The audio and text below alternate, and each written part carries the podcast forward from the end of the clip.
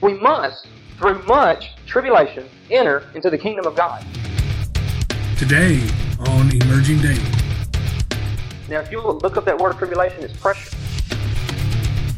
Now, I believe what God, what's going on in these days right now, we're going through a lot of pressure. God is trying to form something in us. He's trying to form something in you, but it takes pressure. He says, listen, I'm travailing in birth till Christ is formed in you. Is it formed? By much pressure. By much pressure. We are His body. It's time we begin to look like Him.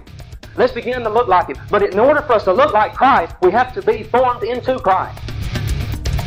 And until that happens, people, we need to quit worrying about Him coming down from the clouds. We need to begin to see Him in you and in me. That's what He's trying to do. His work ain't done.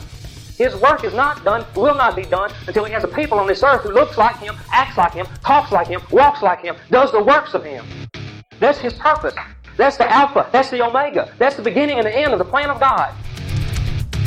But we can't rule these things we see with our eyes until we learn how to rule this thing behind our eyes.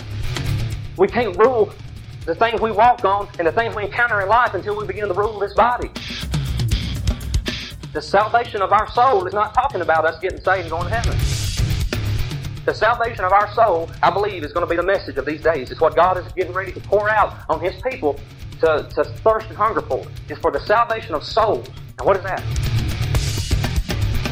My mind, my will, my emotions to be changed to take on the mind of Christ.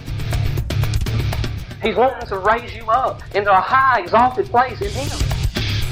The glory is going to be revealed in us. His glory, His very nature, His very life, the power of God, the life of God, everything that God is, is wanting to shine forth through you.